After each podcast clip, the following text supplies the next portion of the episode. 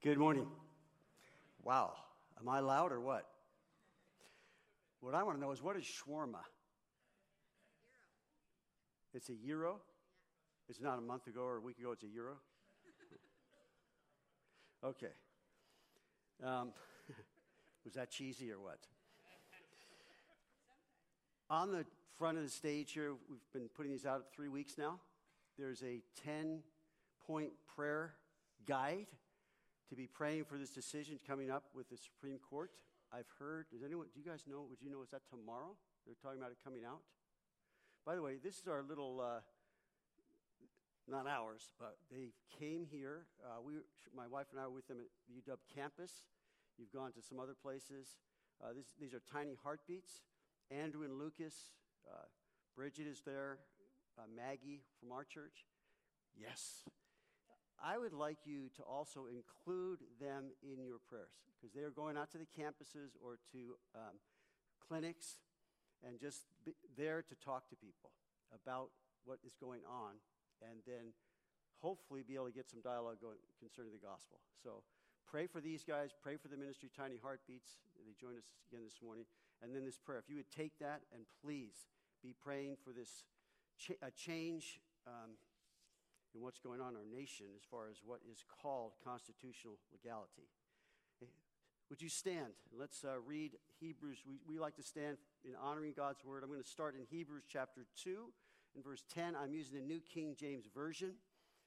If you have a different one, you can still follow along with your Bible or your device.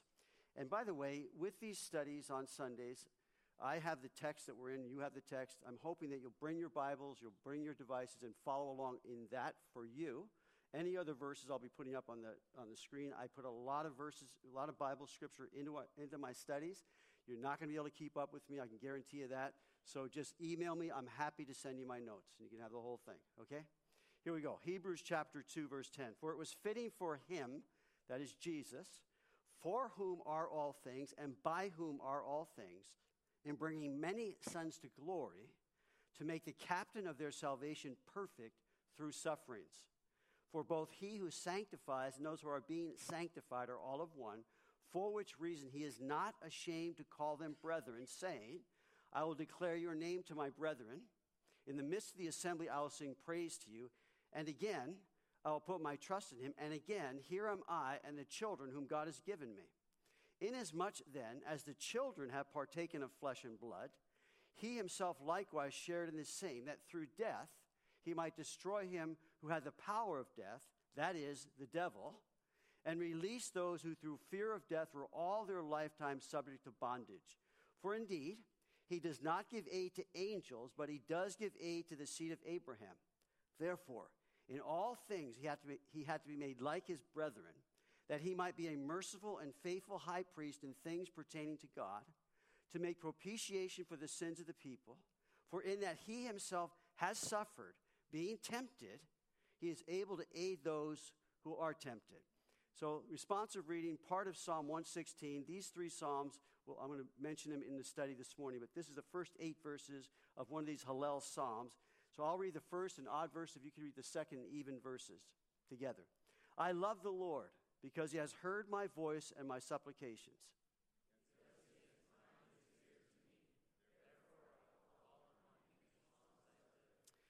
Pains of death surrounded me, and the pangs of Sheol laid hold of me. I found trouble and sorrow.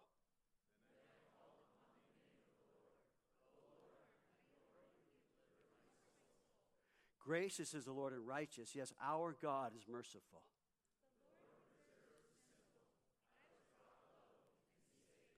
Return to your rest, O my soul, for the Lord has dealt bountifully with you.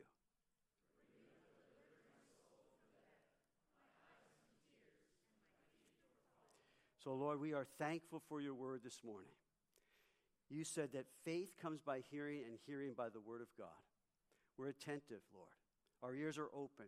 I ask that you give us ears to hear what the Spirit is saying, that you take the things that I prepared to break them, break them fresh we are hungry, Lord, for you. Strengthen us in our most holy faith this morning. Speak to us in our hearts. Divide between the thoughts and intents And Lord, we are looking for you to convict, ex- exhort us, whatever is needed right now for each of us individually, and then also for the church. In these days in which we live, please bless this time now in Jesus' name. Everyone said, Amen. You can be seated. So we see Jesus, this is part two. Last week, in verse 2, verse, chapter 2, verse 5, it says, For he has not put the world to come, of which we speak, in subjection to angels. For one testified in a certain place, saying, What is man that you're mindful of him, or the Son of Man that you visit him? You have made him a little lower than the angels. You have crowned him with glory and honor, and set him over the works of your hands. You have put all things in subjection under his feet. For in that he put all in subjection under him, he left nothing that is not put on him. But here it is. But we do not yet see all things put under him. That is mankind, God's uh, original intent. So we do not yet see what God intended for man when he created him. We do not yet see him crowned with glory and honor. But who do we see? We see Jesus, who has made a little low the angels for the sufferings of death. So this morning, three things I want to include just with crucified, crowned, and captain are these three things this morning. Jesus is not ashamed of us. Say amen. Jesus is not ashamed of us. Jesus became one of us to die for us. Jesus became one of us to help us. How many of you need help this morning? If you don't have your hand up, you need to put it up.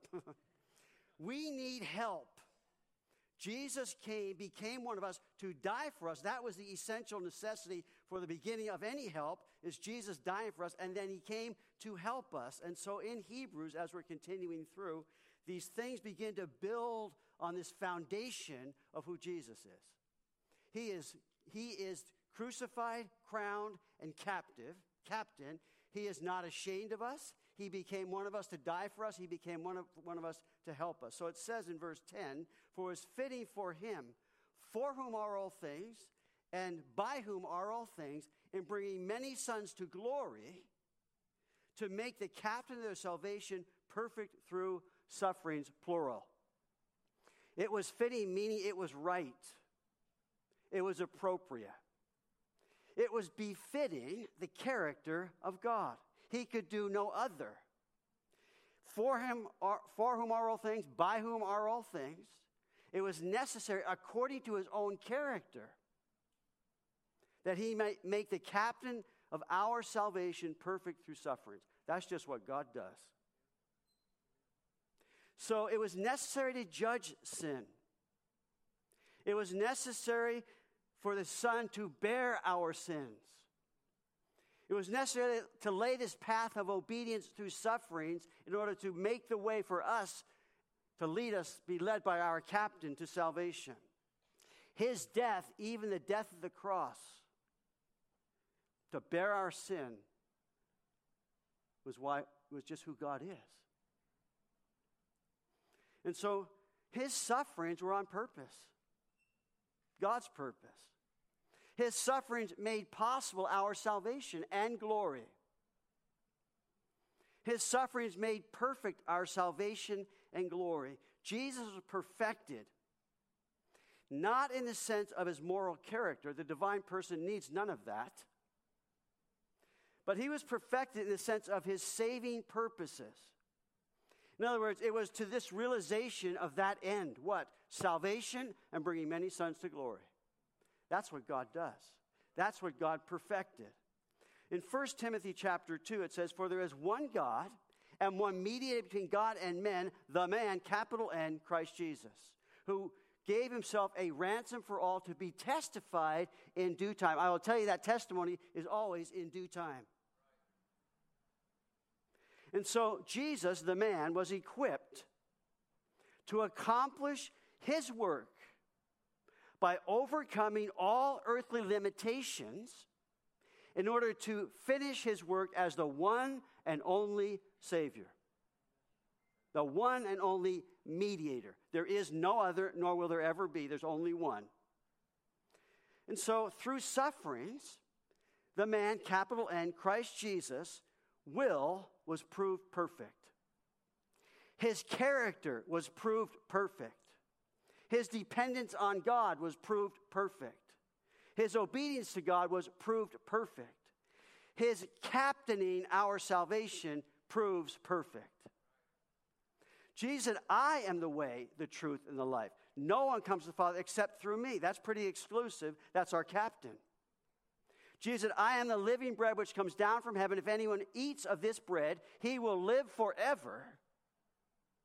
And the bread that I shall give is my flesh, which I shall give for the life of the world. The cross. The perfect Savior. Jesus said, John 10, I am the door. If anyone enters by me, he will be saved and will go in and out and find pasture. The thief does not come except to what? Steal and to kill and to destroy. That's the devil.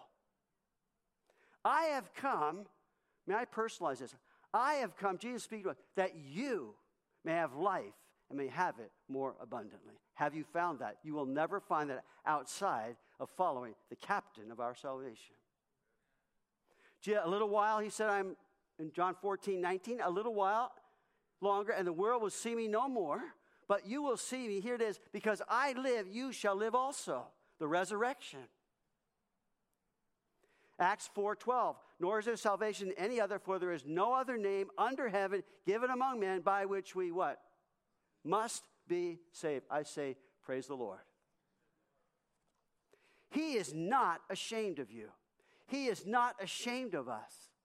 He loves us. And thus, the character of God necessitated him doing what he did for us. The captain of, of their salvation, that word translated captain means pioneer, it means leader, it means originator or founder. So, Jesus is the pioneer, the originator, the founder of our salvation. Yeah. It has the idea of personal participation in originating something. Personal participation in originating. In other words, he is that he is the man who did these things. So, verse 11, for both he who sanctifies and those who are being sanctified of all have, are, are all of one, for which reason he is not ashamed to call them brethren. Call them family. He who sanctifies means set apart as holy. That's Jesus. Those who are being sanctified, that means being made holy, the process of being made holy, sanctification, that would be me and you as believers. So, Jesus' prayer before going to the cross, right before, John 17, they are not of the world. He's talking about his disciples, just as I am not of the world. Sanctify them by your truth. Your word is truth. As you sent me into the world, I also have sent them into the world, and for their sakes I sanctify myself, that they also may be sanctified by the truth. In other words, Jesus set himself apart to the cross, to death that his disciples might share in his life. That's incredible. He set himself apart for the cross in order that his disciples might share in his risen life. Come back to the prayer in a moment, but in John chapter 12, Jesus answered them, saying, The hour has come that the Son of Man should be glorified. Most assuredly, I say to you, unless a grain of wheat falls into the ground and dies, it remains alone. But if it dies, it produces much grain. Verse 27 Now my soul is troubled. He's going to the cross. He understands the death, it's necessitated. There's going to be others joining in to this life. It says, Now my soul is troubled. And what shall I say? Father, save me from this hour? But for this purpose I came to this hour. Father, glorify your name perfected through sufferance. So in chapter John 17, he continues his prayer to include us. I do not pray for these alone, but also for those who will believe in me through their word. He's going to the cross, praying. That they all may be one, that we are all of one, Hebrews. As you, Father, are in me and I in you, that they also may be one in us, that the world may believe that you sent me. And the glory which you gave me, I've given them, that they may be one, just as we are one. I and them, and you and me, that they may be made perfect in one, and that the world may know that you have sent me and have loved them as you have loved me. Father, I desire they also, whom you gave me, may be with me where I am, that they also may behold my glory which you have given me, for you loved me before the foundation of the world. You read that, chapter, that prayer in chapter 17, and the way he culminates that is what, that they may see my glory. What's the glory? The love of the Trinity. They may see that. We see Jesus, he's praying that we may be one and together experience this life of given to us through his death, burial, and resurrection. And so he says, in relation to God, it was fitting. It was right. It was according to God's character and his purposes. In relation to God, also, we are all of one. In other words, we have been gifted the right to be called children of God. As it says in John chapter 1, as many as received him, to them he gave the right to be called, to become children of God. I'm not ashamed to call my brethren, all of one, to those who believe his name, who were born not of blood, nor the will of the flesh, nor the will of man, but of God. The, the, be born again, as, John, as Jesus talked about in John 3. We are all of one. That is, we're of God. We're in God's family. All the Old Testament references in this chapter in Hebrews that we're reading place the speaker, that is Jesus, in the same group of God's children. This is God incarnate. This is God become man. This is God crucified. This is God risen. Now, obviously, there's a huge difference between Jesus' sonship and our sonship. Jesus, his is original, ours is derived, but both are of God. Both have their origin in God. And so in 1 John chapter 3, it says, Behold, what manner of love the Father has bestowed on us, that we should be called children of God. You go, wow, that's incredible. Not by just some idea. This is reality for the believer. That we should be called children of God. Therefore, the world does not know us because it did not know him. Beloved, now we are children of God, and it has not yet been revealed what we shall be, but we know that when he is revealed, we shall be like him, for we shall see him as he is. How is he? In glory. How are we? We will be in glory. And everyone who has this hope in him purifies himself just as he is pure. When he is revealed, we will see him in glory, ourselves in glory with him. The same glory he secured for us who believe in him. The same glory promised to those who are the children of God, given that right through faith in Jesus Christ. And this hope in him is what motivates us to purity. It's what motivates us to live our lives to please the Father. It's sharing in his risen life, the life of the Spirit. So we read in Romans chapter 8 For whom he foreknow, foreknew, he also predestined for what? Here's the will of God for your life to be conformed in the image of his son, notice, that he might be the firstborn among many brethren. He led the way, he's the captain, the firstborn in that sense. What's God's will for you? To be conformed to the image, to be more like Jesus. How many of you want to be more like Jesus? That's because you're born again in the Spirit of God. It's there, it's motivating to us to live differently. It says, then it says, Moreover, whom he predestined, these he also called. Whom he called, these he also justified. And whom he justified, these he also glorified. Jesus, God sees it already done. Interesting we, who you sanctifies and those who are being sanctified, sanctification is there because what's Paul driving at? He's driving at the end result of what God has done is glorified. We will be, we will be in glory. We will be glorified. Can you dig it? 2 Corinthians chapter 3. Now the Lord is the Spirit, and where the Spirit of the Lord is, there is liberty. But we all, with unveiled face, beholding as in a mirror the glory of the Lord, here it is again, are being transformed into the same image from glory to glory, just as by the Spirit of the Lord. In other words, there's a work going on in the life of the believer to bring us to glory. It's called sanctification, being made holy. Jesus not ashamed of us. Now, verse 12, saying, I will declare your name to my brethren in the midst of the assembly. I will sing praise to you. This is quoting from Psalm 22 and verse 22. Now, as you look at Psalm 22, it has two parts.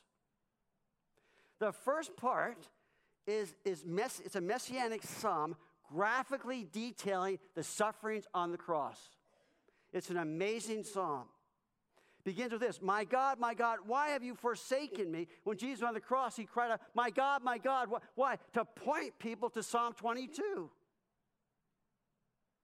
And then you read it.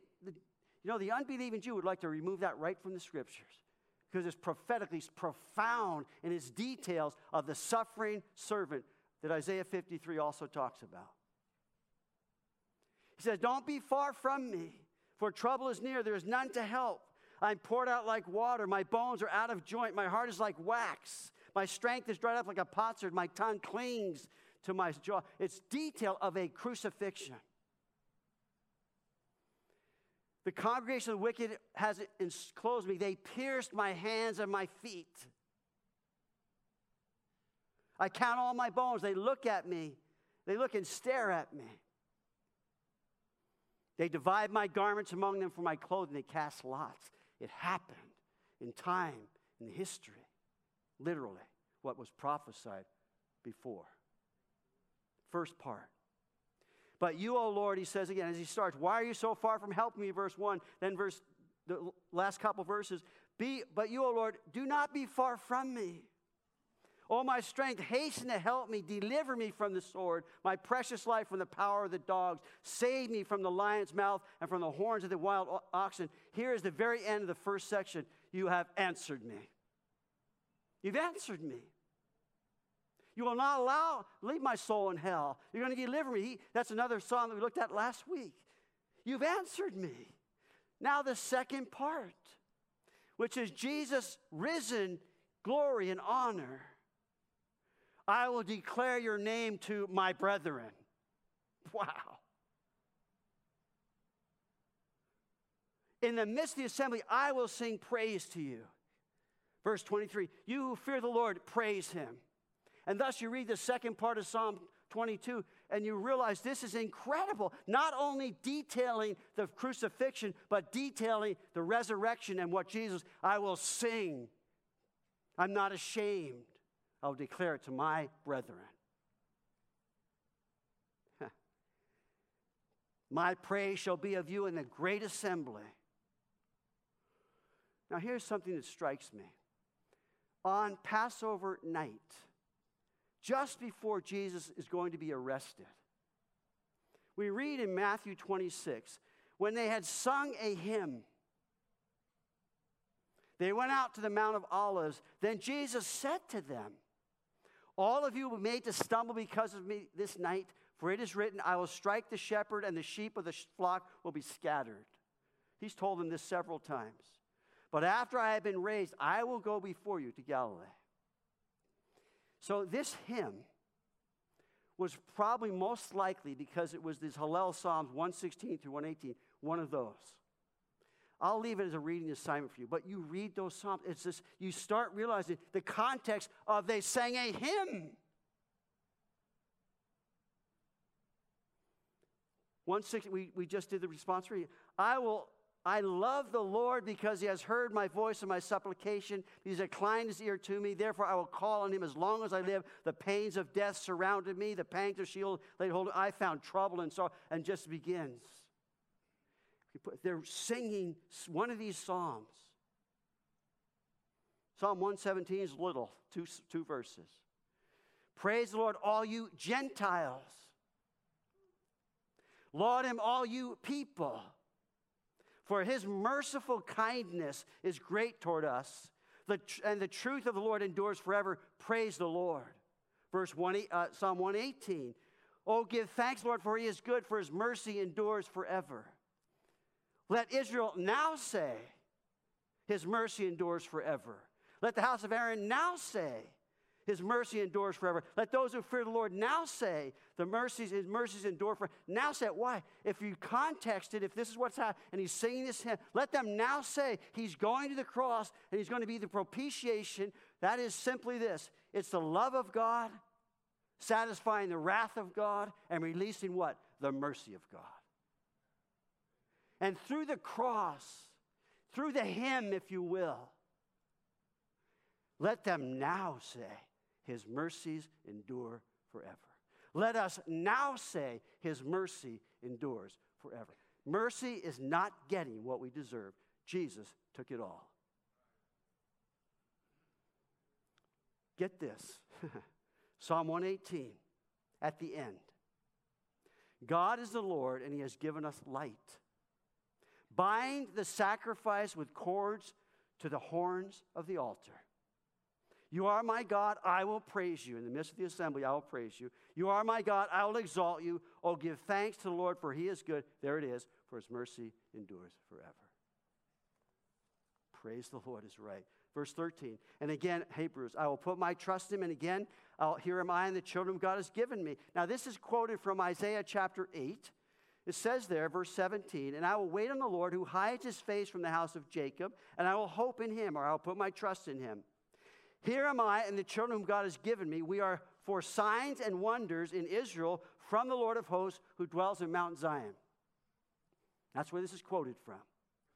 This is referring to Isaiah and his two sons.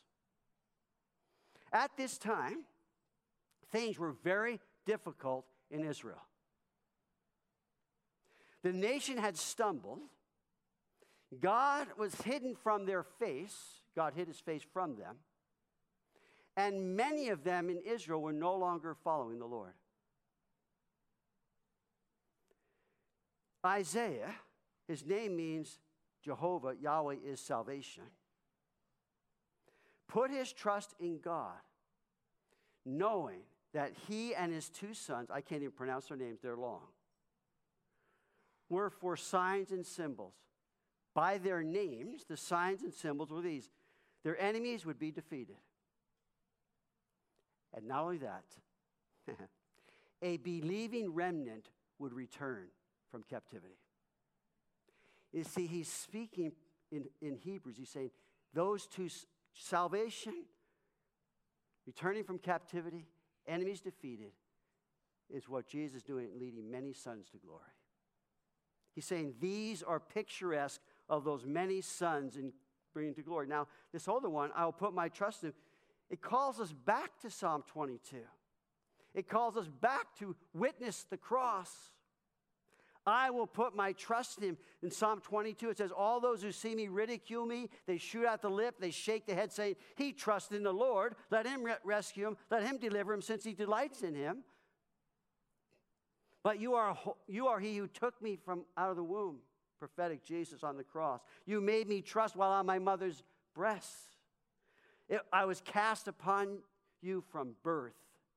From my mother's womb, you have been my God. Be not far from me. The whole thing. But he's saying, I will put my trust in him. And I think of Matthew chapter 27. And those who pass by blaspheme, wagging their heads and saying, You who destroy the temple and build it in three days, save yourself. If you are the Son of God, come down from the cross. Mocking him. Likewise, the chief priests also, mocking with the scribes, and said, He saved others, himself he cannot save. If he is the king of Israel, let him come down from the cross, and we believe him, he trusted in God. Let him deliver him now, if he will have him, for he said, I am the Son of God. I will put my trust in him perfectly.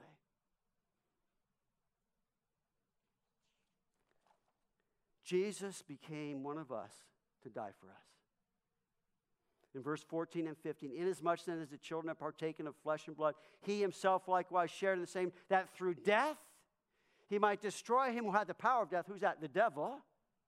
and release those who, through fear of death, were all their lifetime subject to bondage. In other words, Jesus annulled the power of Satan from holding them in bondage to the fear of death. Self preservation is the most powerful human survival instinct. And Satan used the fear of death with cunning craftiness. He used against anyone who would be considering Jesus. Life. How does he do that? Here's one you might not have thought of, but the fear of man. Blinding eyes, confusing the mind, entangling the emotions, isolation, separation, all means of the devil to keep us in darkness and death and not be able to see the glory of God in face of Jesus Christ. When Saul of Tar, Satan has been disarmed through the death of Jesus. He accomplished at the cross. Stay with me. While Saul of Tarsus encountered Jesus on the road to Damascus, he hated Christians, he hated Jesus. He was on a path of destruction to anyone who thought otherwise. Now, as he's on his high horse, guess who shows up? Jesus. He knocks him off his high horse, turns him upside down, inside out, and right side up, and saves his soul right there on that road to Damascus. So Saul says, Who are you, Lord? Acts chapter 26. He said, I am Jesus whom you are persecuting. But rise and stand on your feet, for I have appeared to you for this purpose. Notice, to make a minister and a, to make you a minister and a witness both of the things which you have seen and of the things which I will yet reveal to you. All about himself, Jesus. I will deliver you from the Jewish people as well as from the Gentiles, to whom I now send you. Here it is.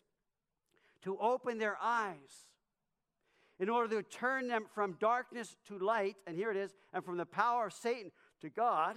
How? That they may receive forgiveness of sins and inheritance among those who are sanctified. There it is again, by faith in me.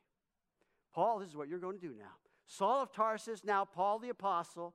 This you're going to be telling people the, you're going to be preaching the gospel through which people's eyes will be opened and their lives freed from the bondage and the fear of death. And so um, I think Paul might have been thinking about that road to Damascus, which I'm sure he did many times when he wrote Colossians. Verse 12, giving thanks to the Father who has qualified us to be partakers of the inheritance of the saints in light.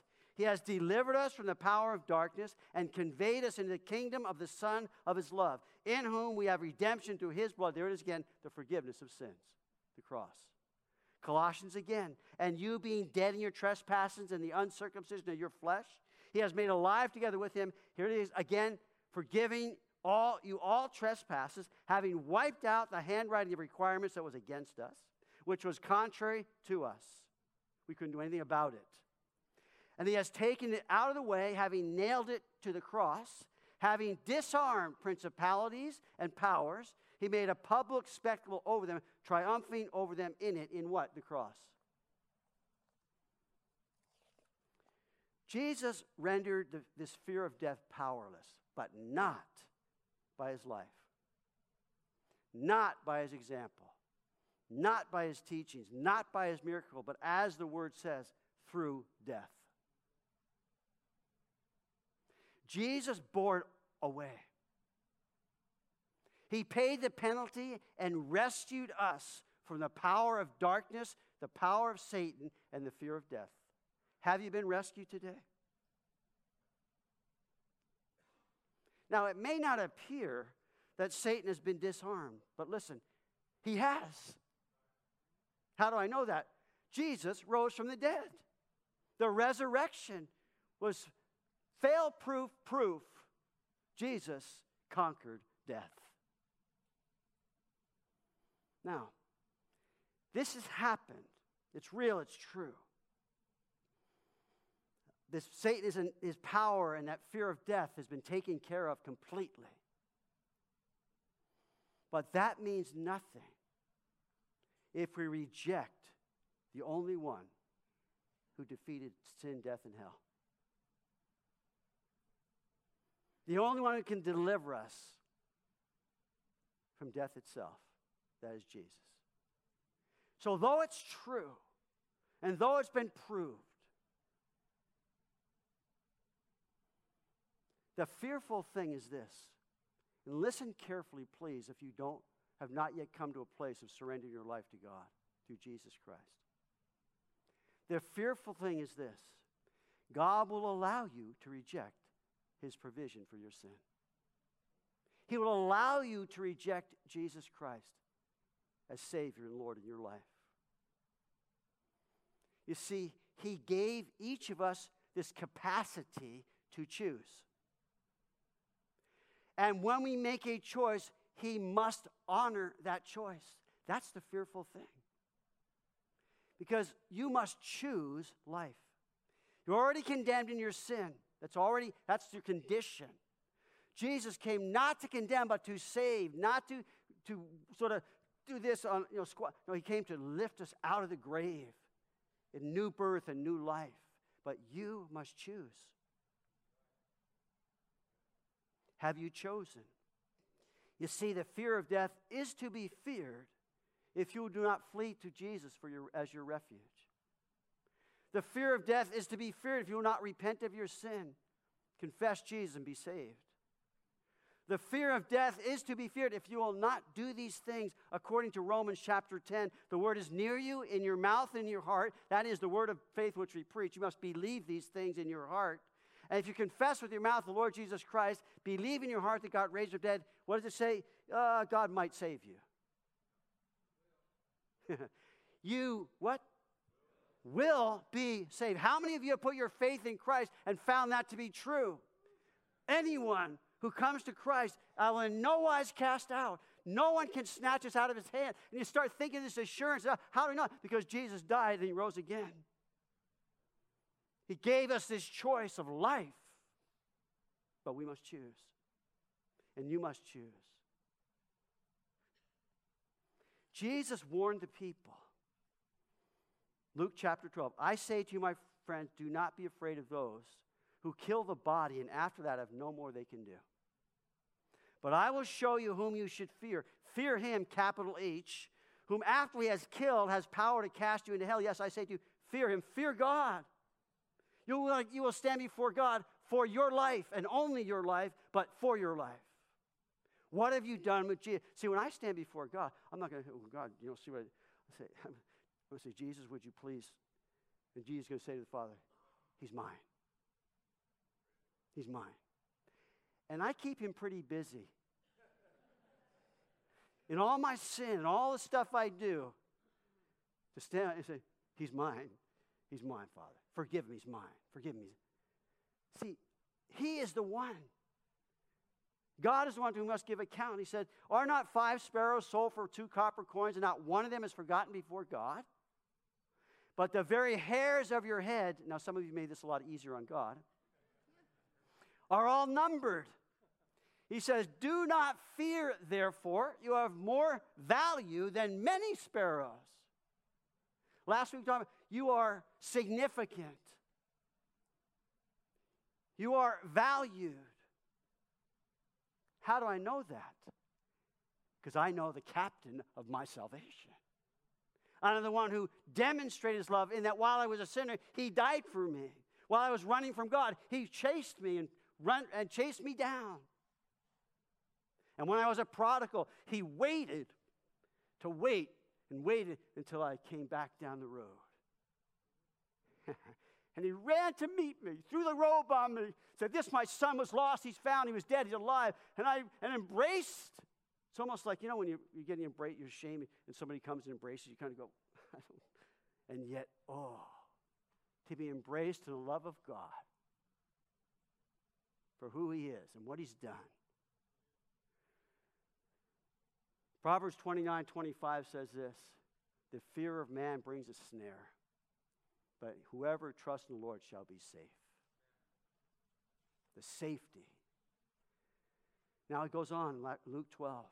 Also I say to whoever confesses me before men, him, the Son of Man, will also confess before the angels of God. But he who denies me before men will be denied before the angels of God. And anyone who speaks a word against the Son of Man, it will be forgiven him. But he who blasphemes against the Holy Spirit, it will not be forgiven. I've included this this morning. I think it's very important. This is often used and not understood for what it is. To blaspheme the Holy Spirit is simply this to reject the witness of the Holy Spirit concerning sin, Jesus, and judgment. Reject it. Jesus said in John chapter 16, He, when He has come, the Holy Spirit, He will convict the world of sin and of righteousness and of judgment. Of sin, what? Because they do not believe in me. That's the question. Have you chosen? Have you believed? That's the sin of righteousness because I go to the Father and you see me no more. The only righteous God will accept is the perfect righteousness of Jesus Christ. And then he says this of judgment because the rule of this world is judged. Satan has been taken out, death has been removed through the conquering work of Jesus Christ, through his death, burial, and resurrection for us. Satan has been rendered powerless. To receive the witness of the Holy Spirit is to be saved from death and share in the risen life of the captain of our salvation. And so Romans puts it this way You did not receive the spirit of bondage again to fear, but you received the spirit of, of adoption by whom we cry, Abba, Father. That's what we've received. We've been in, now we're in the family, the Father. Abba, Father, the Spirit Himself bears witness our spirit that we are children of God, and if children, then heirs, heirs of God, and joint heirs with Christ, if indeed we suffer with Him, that we also be glorified together. What shall, who shall separate us from the love of Christ? It's all chapter 8 of Romans. Shall tribulation or persecution or, or shall tribulation or distress or persecution or famine or nakedness or peril, sword? As it is written, we are killed all day long. We are counted as sheep for the slaughter. Death has come and will come. There's suffering. All the, yes, that's happening, but I love this verse. In all things, we are more than conquerors through him who loved us. For I am persuaded neither life nor death, nor angels, nor principalities, nor powers, nor things present, nor things to come, nor height, nor depth, nor any other created thing should be able to separate us from what? The love of God which is in Christ Jesus our Lord. We are all of one. And he became one of us to die for us. He does not give aid to angels, but he does give aid to the seed of Abraham. He did not come to save fallen angels. That's what he's been talking about. Their doom is sealed and sure. Jesus came to save people. That give aid in this verse, in verse 18, it means to help, but in this verse, a different meaning in the Greek altogether. It means to take hold of or to grasp. It means to be becoming. So, Jesus' quote from Expositor's Bible commentary Jesus did not descend to the level of angels and became one of them. He descended to the level of mankind and became a Jew. Jesus became, Jesus was born Jewish because salvation is of the Jews. The Jews were God's chosen people. They were and still are hated from the realm of the abyss, the realm of Satan, the demonic realm, because Satan hates God and hates his people. Satan is opposed to God all the way on. Satan hates what God's doing in loving and caring and dying for us. He hates it. And know this this hostility, this cunning power, this evil intent towards God and his people is also targeting toward you as a believer. He's the ruler of demons, the evil one, the enemy, the father of lies. There's no truth in him. He's the adversary, the dragon, the deceiver, the whole world, and that's just for starters. So make no mistake about it. We are in a spiritual battle. And that battle is in the area of temptation. Jesus said, I'm the door if you enter me, but the thief comes to rob, kill, and destroy. And so, as it says there, Therefore, in all things, he had to be like his brethren, that he might be a merciful and faithful high priest in things pertaining to God to propitiation for the sins of the people. For in that he himself has suffered how? Being tempted. He is able to aid, that I mean to help those who are tempted. Satan is called the tempter. Satan, this malevolent being, is seeking to derail your obedience to God, derail your trust in God, derail your obedience to God in many ways. At birth, the devil sought to kill Jesus as a little babe through Herod. When he began his public ministry, what happened? The devil shows up right there. He's ready to tempt Jesus. And he was 40 days and hungry. The devil comes to him, and three times begins, he begins to tempt with three different temptations. And those temptations were to act independently of the Father. That's sin. Temptation were to sin.